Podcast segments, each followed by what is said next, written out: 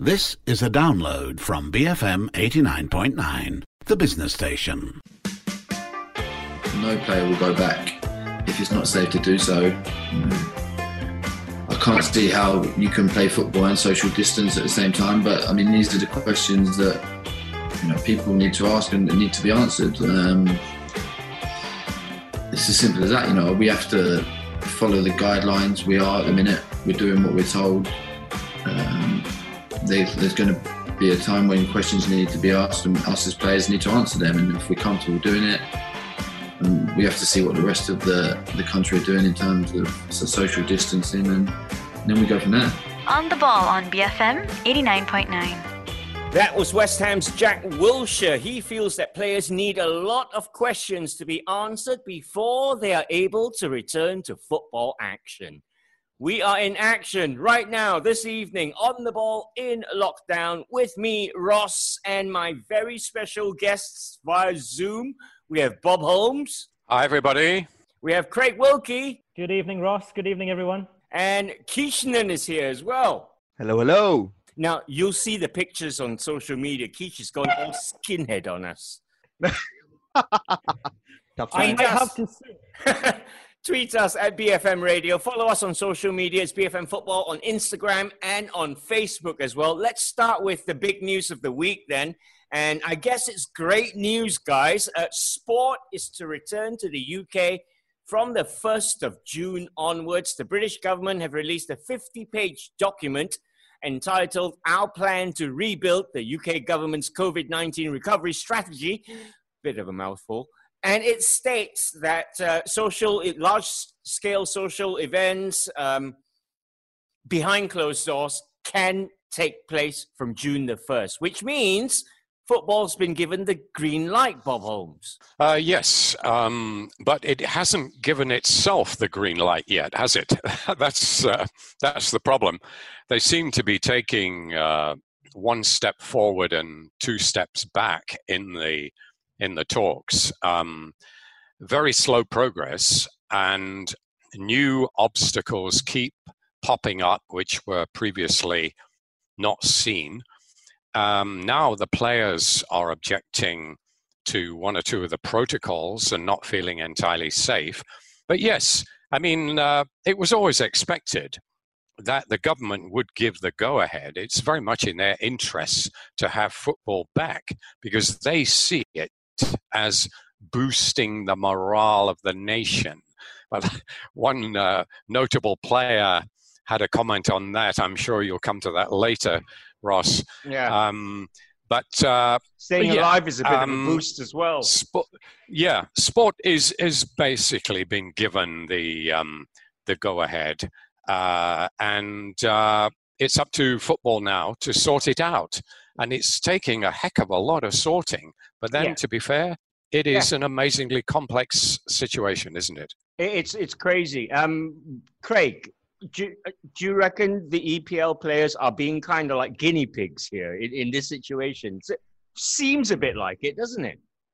Well, I don't know to be honest. It's it's a reasonable question. Let I'll I'll tell you what where I stand on this. I think players, any player has a right as an individual to determine what level of risk they're willing to bear in this scenario. So I think anyone as an individual can decide, yeah, this is this is too far for me or or not.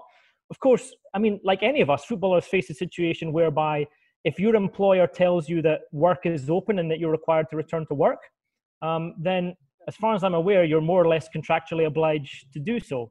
Um, obviously, football is slightly different to some other workplaces in terms of what people are going to be potentially exposed to in terms of the contact and, and everything else.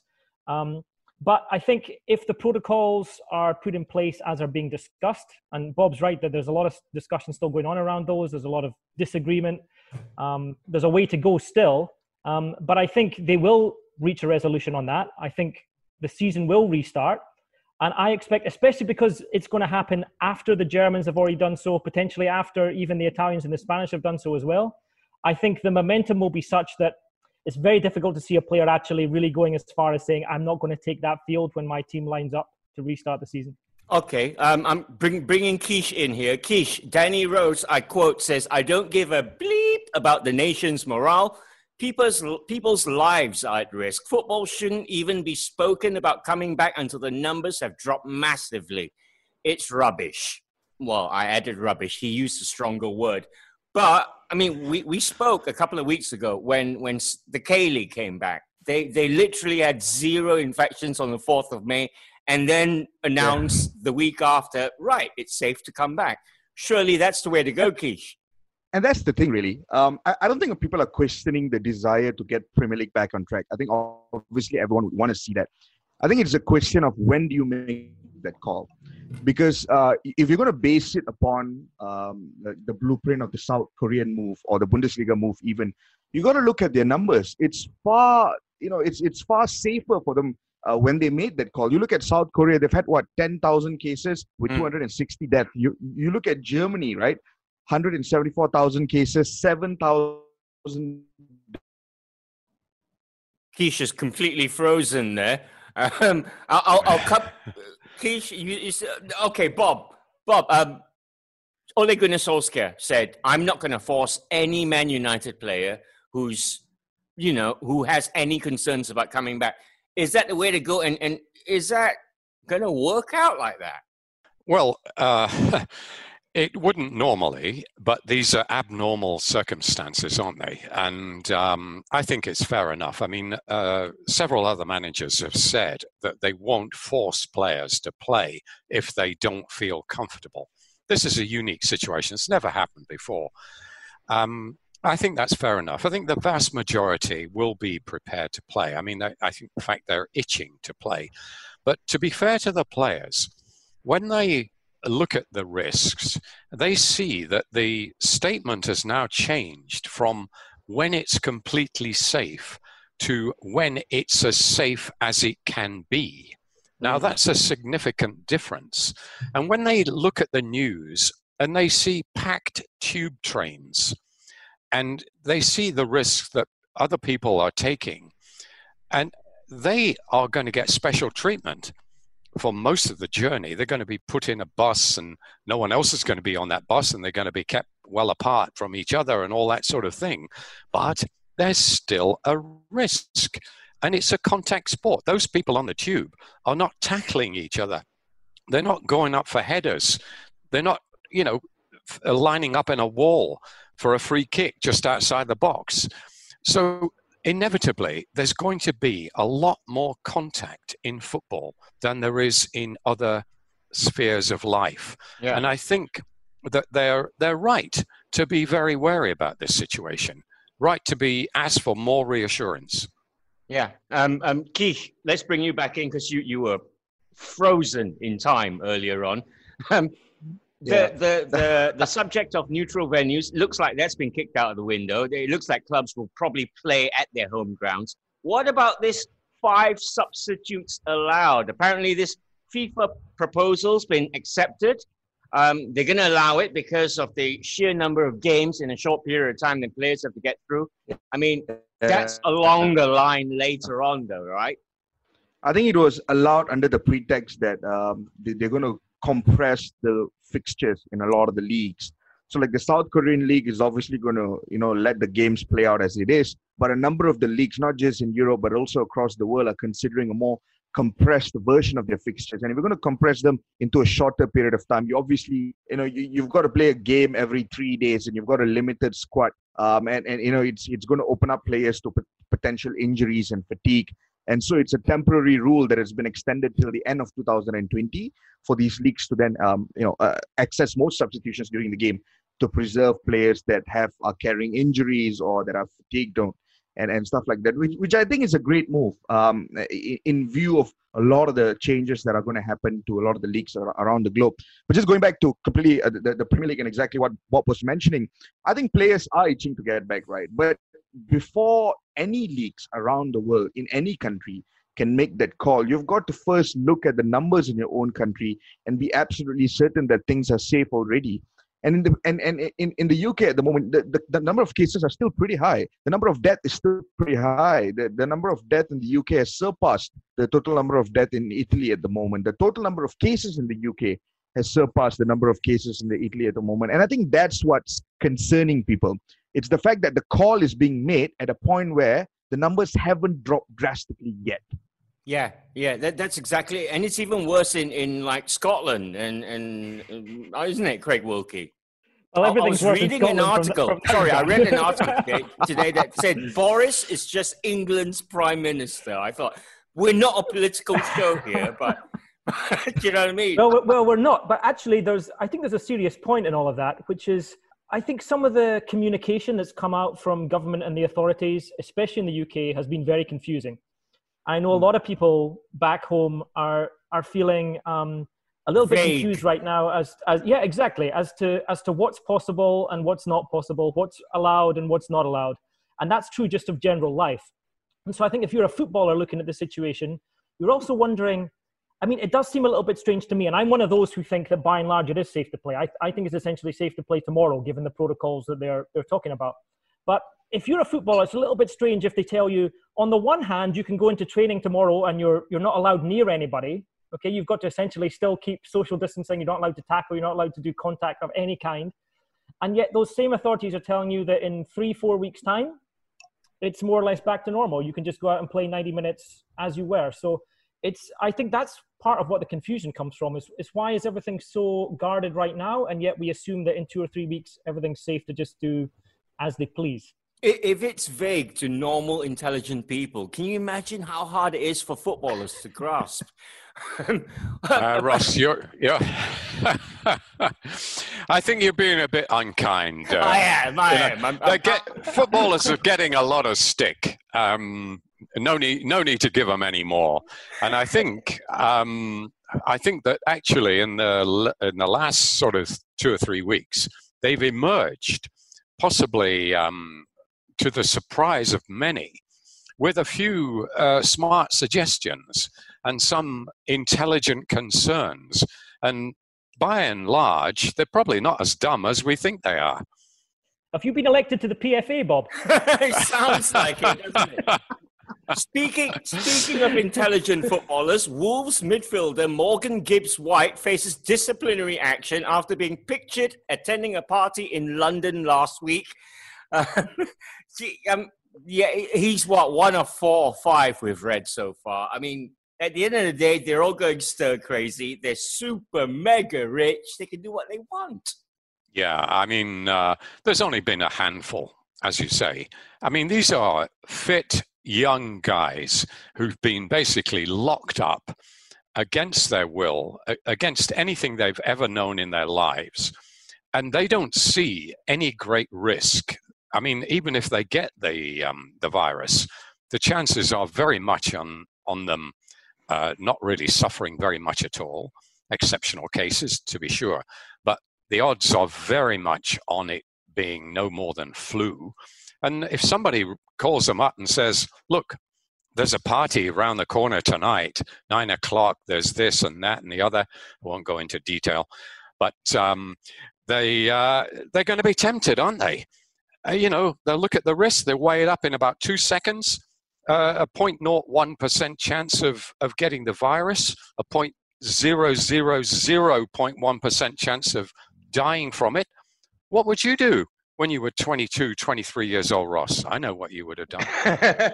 Send your party invites to bobholmes at gmail.com. Keesh, anything you want to add to that? You know, I mean, it's it's just problematic because uh, footballers are they're, they're treated as, as icons for, for the youth and they're a reflection of what people ought to do and it's not just the case in the premier league as well i think Yeah. one of the more um, well documented cases in europe is actually uh, real madrid striker luka jovic who uh, broke um, the curfew to not just leave spain and go back to serbia but in serbia as well there's been a lot of uh, rumors about him misbehaving leaving his house walking across belgrade's uh, visiting shops and towns and things like that, not even fulfilling the necessary mandatory quarantine that was required of him once he had come from Spain. So it's it, you've seen some high profile cases all over Europe as well. Um, I mean, oh, yeah, sure, we can we can say that it's understandable, but bottom line is right now it, it doesn't matter whether you're a player, you're a regular human being. You know, lives are at stake, and it it it, it comes down to just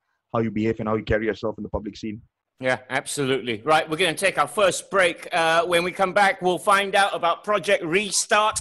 Is it ever going to start? Find out next. Worth a try, and he's always prepared to give it a go. On the ball on BFM 89.9. Deserved a goal that. Lovely return pass. Just wide. On the ball on BFM 89.9. Hey, thanks for sticking with us on the ball in lockdown. Bob Holmes, Craig Wilkie, and Kishnan in the studio. We're, we're talking about, well, whether EPL is going to resume soon. Project Restart is the working title uh, to, to get the, the football back on in England. Some of the, the well, they've started training. Training grounds are open. Apparently, they we, we mentioned it before. They've got to get changed in cars. They've got to come wearing masks, and and I, I don't understand. I saw an interview with Paul Scholes, Craig Wilkie, um, I think yesterday, saying, "How can you not tackle people? And if you tackle people, that's contact. Uh, uh, what what kind of training are you doing?"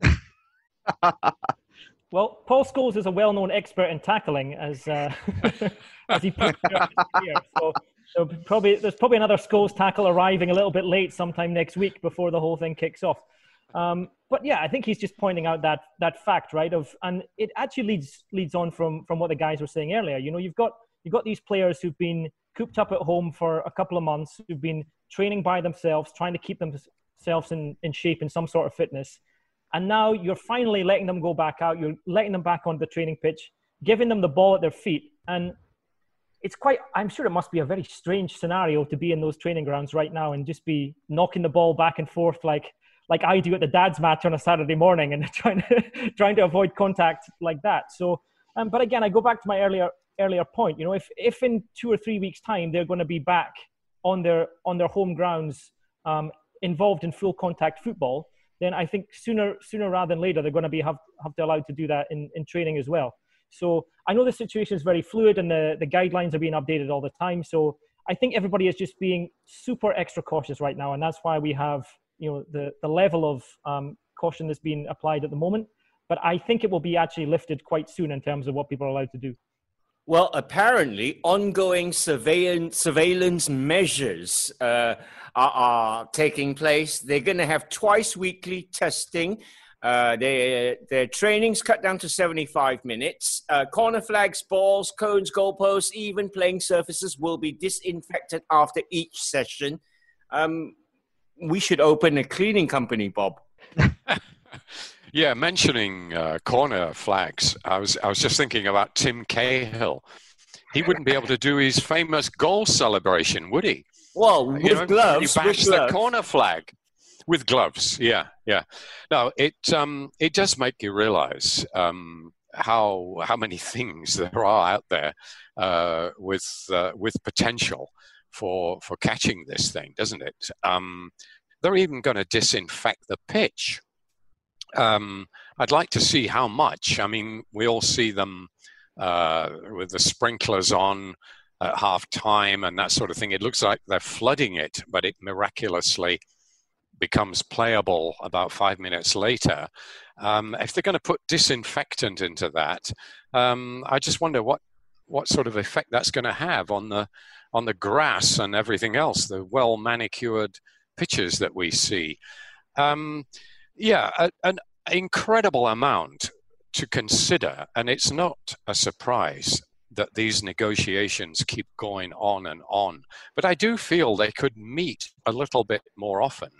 They only seem to be getting together about once a week, and they're using all this time up, aren't they? And if they're not going to start until late June, which is what's likely now, they're going to be very close to the start of next season.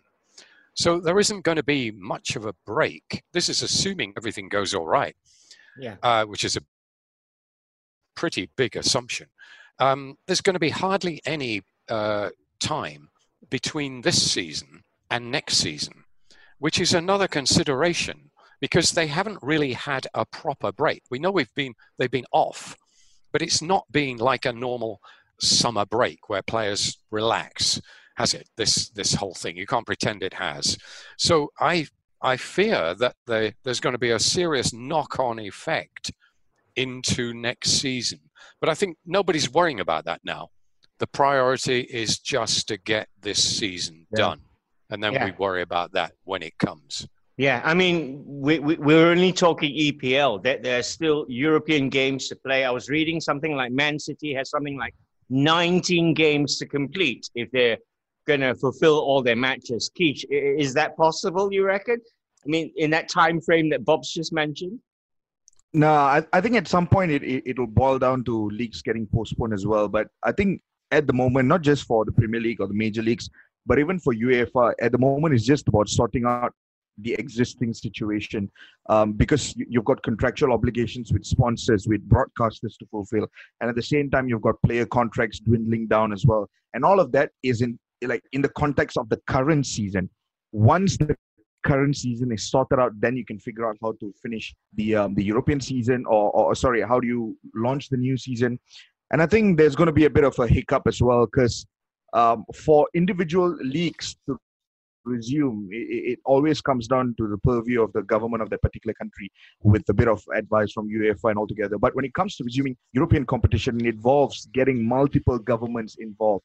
And that's a lot, that's a bit difficult because on one hand, you've got England, Germany, Italy, um, Spain, all, you know, good to resume the leagues. But France have cancelled the league you know and and and and how do how does the european league in france then then then uh, how does the the teams in france then participate in the european competition so there's a lot of um, politics involved when it comes to european competition because it because it's involving teams from multiple countries and i think that's a bit more complex Yeah, we, we, we're going to delve in, in, into the, the, the French decision later on. But, but Craig Wilkie, there's going to come a point, say, I mean, okay, it's been June 12th, proposed start first. Now we hear June 19th. They're meeting again on Monday, the, the Premier League and, and, and the clubs.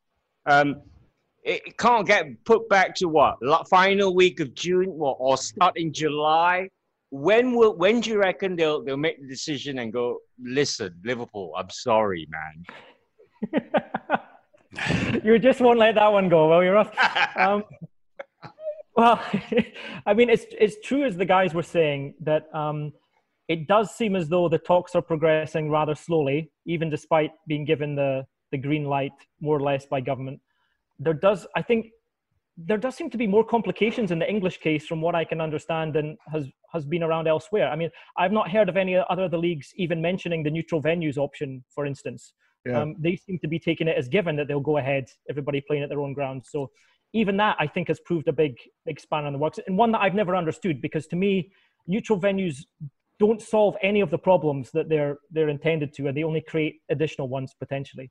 Um, Yeah. So yeah, there's all, so many different things to think about. E- even the point that Bob made, right, about disinfecting the pitch. I mean, it, when it gets down to that level, which I think is brilliant, just because it's going to have a, a whole new level of excuses for managers, right? So I, I, I tip Mourinho to be the first one to say that there was too much disinfectant on the pitch. That's why my players couldn't pass the ball properly. we're, de- we're definitely we're definitely going to see that coming soon. Any spare disinfectant, Donny will lap it up, let me tell you.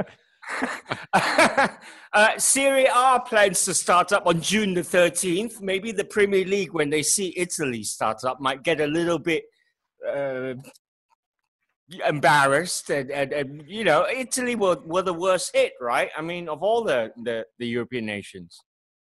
Well, they were. It looked like it, but uh, Britain has actually uh, surpassed their total. Yeah.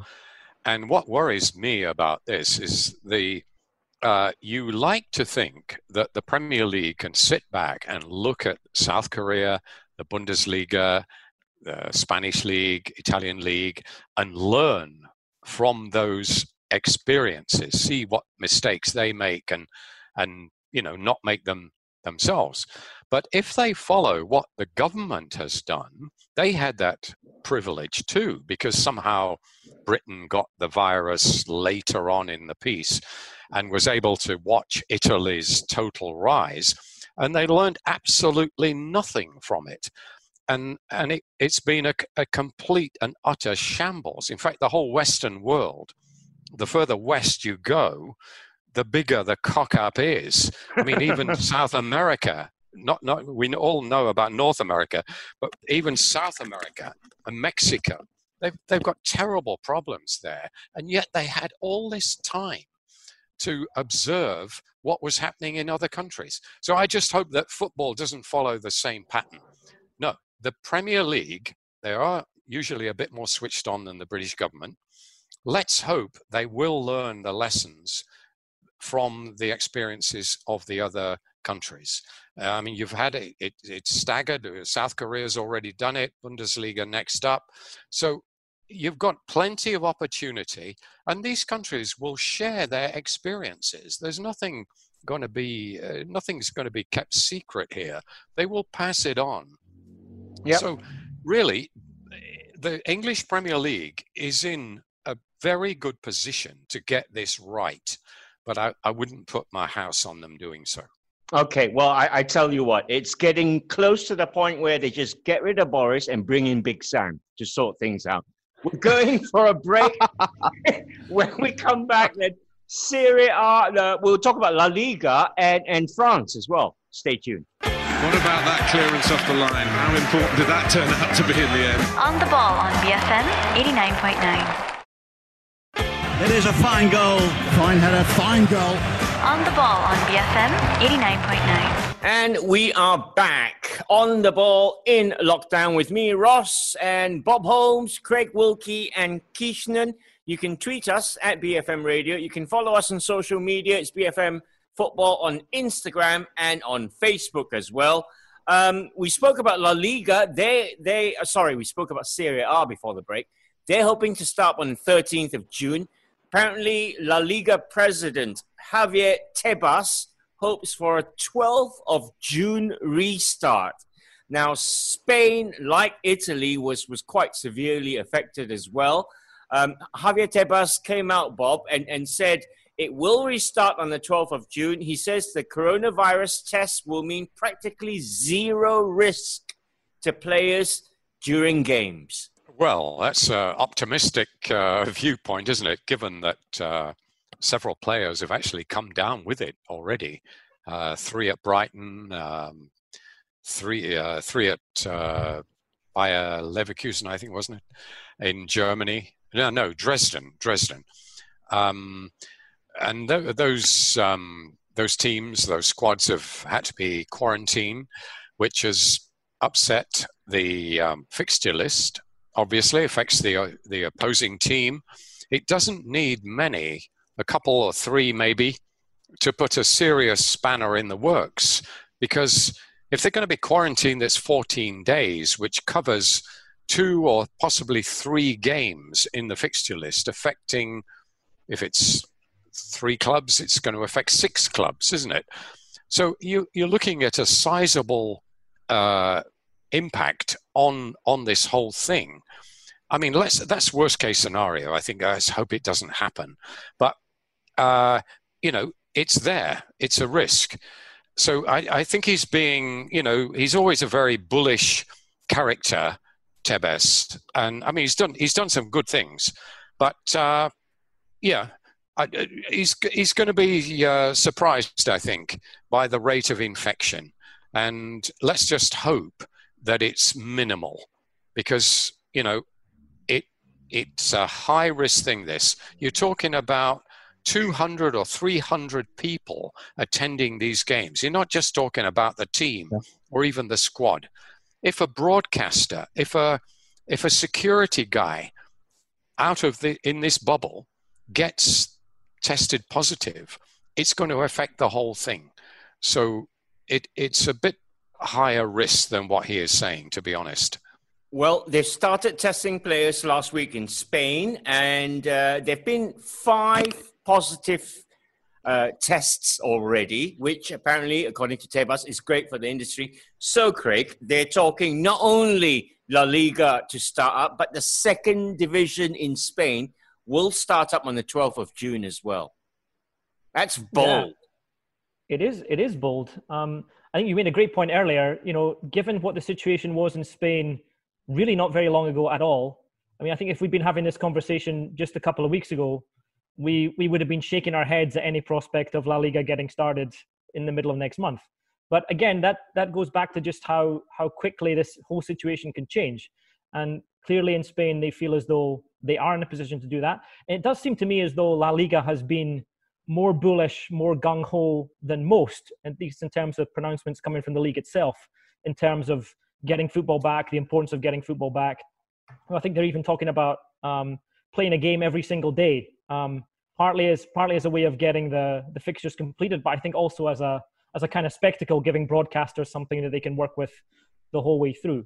Um, but I do think there's that point that Bob made about if if players do test positive, then the big call really is whether the whole team has to go into quarantine or whether you can find a way to just isolate those those one or two cases of individuals who are actually affected.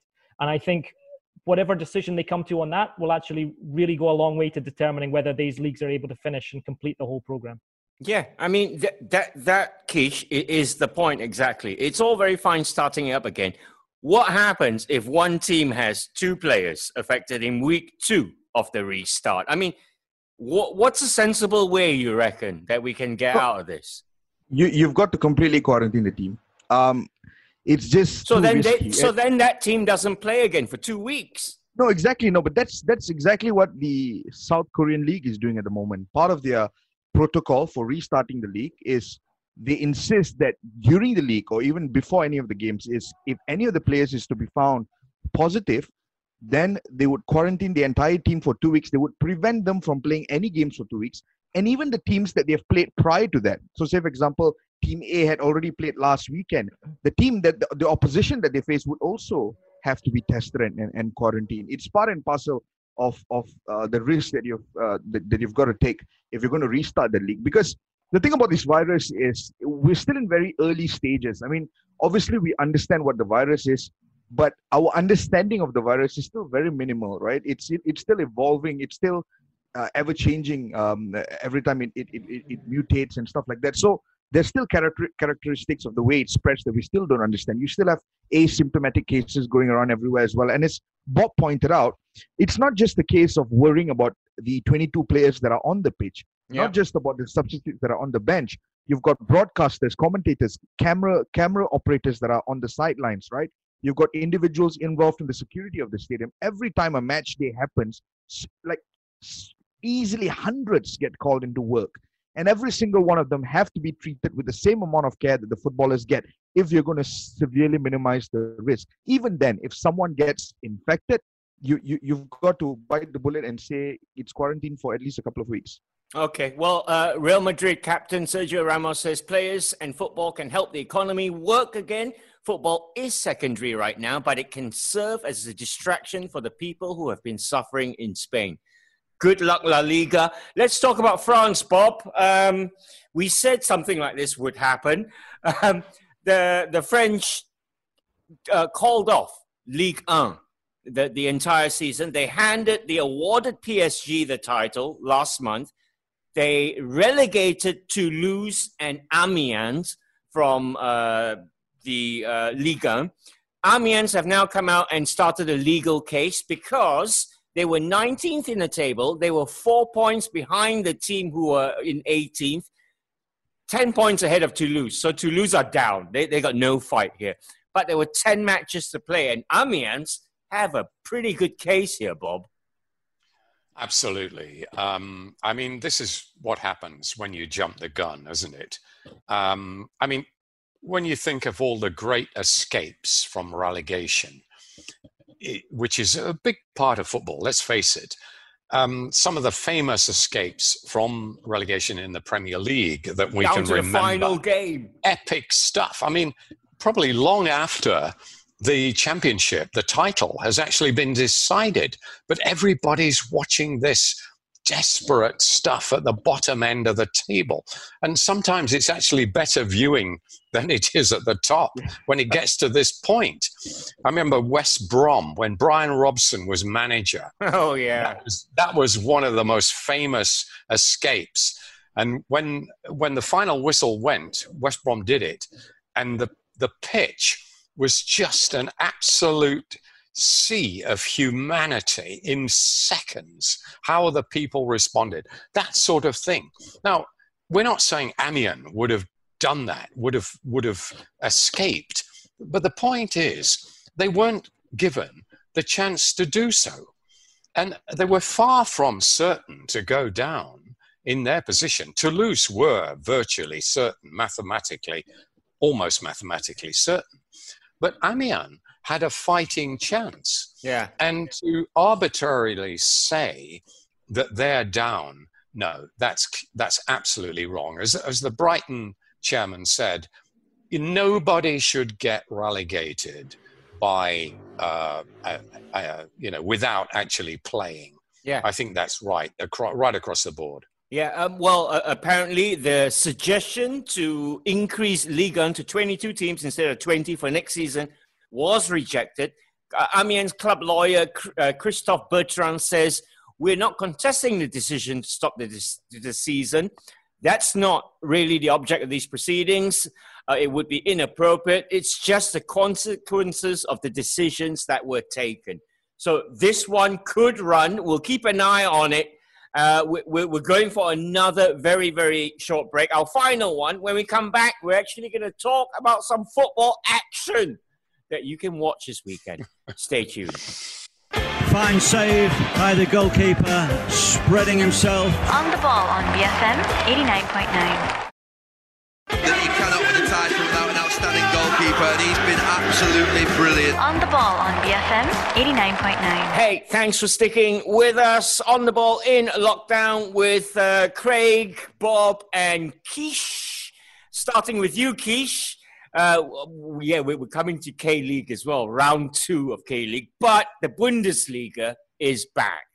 And it's a big one. This is the, the first of the big five leagues, uh, if you like to return. So all eyes on Germany, especially yours this weekend. Of course, and I mean, you couldn't have asked for a better game than Borussia Dortmund versus Schalke, right? it's an absolute, absolute huge game. Um, it's it's just great to get to get the Bundesliga back. Um, they, have been really sensible in evaluating the situation. Of course, uh, they've been able to flatten the curve.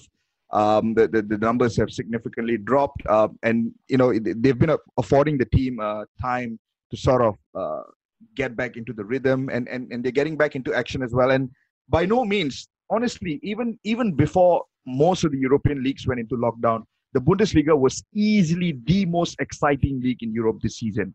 Uh, with, with, the kind of title race that we're getting uh, with with Bayern Munich, Borussia Dortmund, Red Bull Leipzig, Mönchengladbach are still in the mix as well. Leverkusen aren't too far off. You've got five teams completely competing against each other, and I think with with the with, with the league coming back, um, I think that will be the center of attention that will dominate discussion. yeah, um, over the next few weeks. And I think this is this is an important opportunity for Bundesliga, Ross, because over the years it has always split second, third, fourth fiddle to some of the other major leagues in Europe. This is the one opportunity for it to gain significant market capital across the world especially in places like Asia where it's so Premier League dominated. Now, if Premier League, Serie A, um, La Liga gets the, the start, we don't even know for certain yet when they're restarting. It's all rumors at the moment. But over the next one month, over the next one and a half months, if the drama at the top of the Bundesliga continues, um, then it's it's a fantastic opportunity for the Bundesliga to, to significantly gain a new following across the world. It's a four point lead, Craig Wilkie, for Bayern Munich at the top. They are away against Union Berlin. That's your late Sunday game, midnight, that one kicks off. Uh, Dortmund Schalke kicks off proceedings 9.30 on Saturday evening. Craig, who's your, what, what's your favorite uh, German team then? Uh, that's a good question. You must have maybe, one. Maybe have to. I think. Well, Dort, Dortmund's a very obvious choice, and it's. Uh, I think it's a lot of people's favorite German team, or a lot of a lot of people have have Dortmund as kind of second team because of the the fan base and the whole spectacle of their stadium and everything. So yeah, but as you say, it's just fantastic to have some some football like this to look forward to, and I think we've been talking about all these, you know, protocols and the the flattening of the curve and everything else for for so long now that actually just to be looking forward to the drama and the excitement of um, we've actually forgotten you know how how some of these leagues are poised. Um, yeah. so it's going to be great to see how that unfolds. And, and something else that we've talked about on the show before and, it, and i think we're going to get our first real answer this weekend is how, how are the how are these players going to react? You know what sort of form are they going to be in? Are we going to see some real big shocks? You know that game you mentioned about bayern. It's a good time to play bayern isn't it? You, you have no idea um, what sort what sort of state those players are going to be in both in terms of fitness both in terms of you know how, how they're gelling together tactically and, and all of that. So I think it's going to be real exciting stuff for the first couple of weeks coming back. And as, as Kish mentioned, a great opportunity in the spotlight for German football. And I'm sure they're they're open and aware of that fact, and they'll be doing everything they can to maximise that too. Yeah, yeah, yeah. Let's hope. Fingers crossed. But Bob, how is it we're we're laughing at the potential June 19th restart of the EPL? We're we're kind of sniggering at Serie A and La Liga, but Germany's starting this weekend, and we're all going, yeah, yeah, yeah. Let's watch, see how the Germans do it because they do it right. Yeah, yeah. Well, they do tend to get these sort of things right, don't they? Um, but what worries me about this is that, okay, it's a blockbuster opening fixture list, but is it going to highlight the weakness of behind closed doors? Because this game, Schalke versus Borussia Dortmund, is one of the great derbies of the world. Yeah. You know, it's it's up there with the it's Merseyside all about the fans derby. in this one. That that Yeah. big It's- yellow yeah. wall. Yeah, no yellow wall, uh, no Schalke fans. Um, you know, and this is going to be a massive miss. Okay, the game should be competitive, but having seen that game with the South Korean game last week, I mean, it wasn't that bad, uh, actually. To be fair to the players, I think coming back like that, they didn't do too badly, but it, it really was empty, wasn't it? I mean, not just the ground, but the whole thing, the whole atmosphere. To me, I mean, if if my wife, who's a football atheist, had walked in and seen me watching that game and said, "What is it about this that you love so much?" I couldn't have given her an answer. To be honest, not a single thing, really. And that's what worries me about this. Schalke versus uh, Borussia Dortmund should be an absolute cracker. It's like Liverpool against Everton, Yeah. for example. Yeah. Can you imagine that with no fans?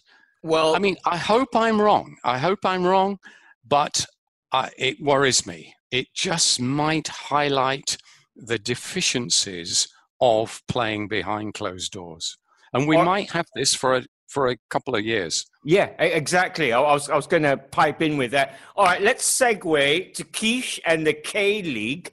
Keish, one of the things Bob mentioned about the ghostly silence last weekend, we saw Jeonbuk against Suwon. There were there was pipe fan noises and chanting Yeah. and singing played into the stadium. I mean, that's got to be the way to go. Because I was about to tweet, "Who the heck is singing?" it divided opinions. I mean, there, there were people who weren't too happy with the noises, but I, for once, I didn't think I'd like it. But while watching it, it was actually a pretty decent experience. Mhm. It was definitely a lot better than hearing the coach clapping on the touch lines or hearing bottle of waters being thrown down. And you know, it's it's a lot better than that. Um, and it gave it a, a bit of life while I was watching the game. Um, it's one of those things that you've got to experience. I think the reality is that we cannot run away from playing behind closed doors for the foreseeable future. It's like it or not, we've got to just, bite the bullet and, and accept that. Uh, we, we, we- obviously, we'd like to romanticize the idea of fans, but right now we just can't have fans in the stadium. And the only thing that we can do is just find ways to make it work. Um, injecting artificial noise is certainly a way, and I, and having experienced it at least once now, I think it's a good way to go. Um, uh, just I, I don't know if they pumped it in the stadium speakers or they artificially put it in the broadcast truck. I don't know that, but if they were to put it in the stadiums, even better for the players. Um, you've got teams like Borussia Mönchengladbach who have uh, installed uh, cardboards of their fans in their own stadiums um, with with messages and banners of ultras are going to be allowed in the stadiums as well. And I think that's a, that's a good way to remind the players of what they're actually playing for on the pitch, especially in some of these biggest uh, bigger fixtures. And you've got to find bits and pieces of these ways to not just give fans a better atmosphere or a better feeling of watching at home, but to also give players that reason to go that extra mile when it hits the 80th minute, when it hits the 85th minute, because those those goals, those moments, more often than not, change the outcomes of games um, in in football. Yep, absolutely. Um, Keish also mentioned uh, what a great shot in the arm it would be for the uh, Bundesliga uh, to start this weekend. Let, let me read you some figures, uh, Craig. 3.4 million viewers on Twitter for Ju uh, for Jeonbuk against Suwon.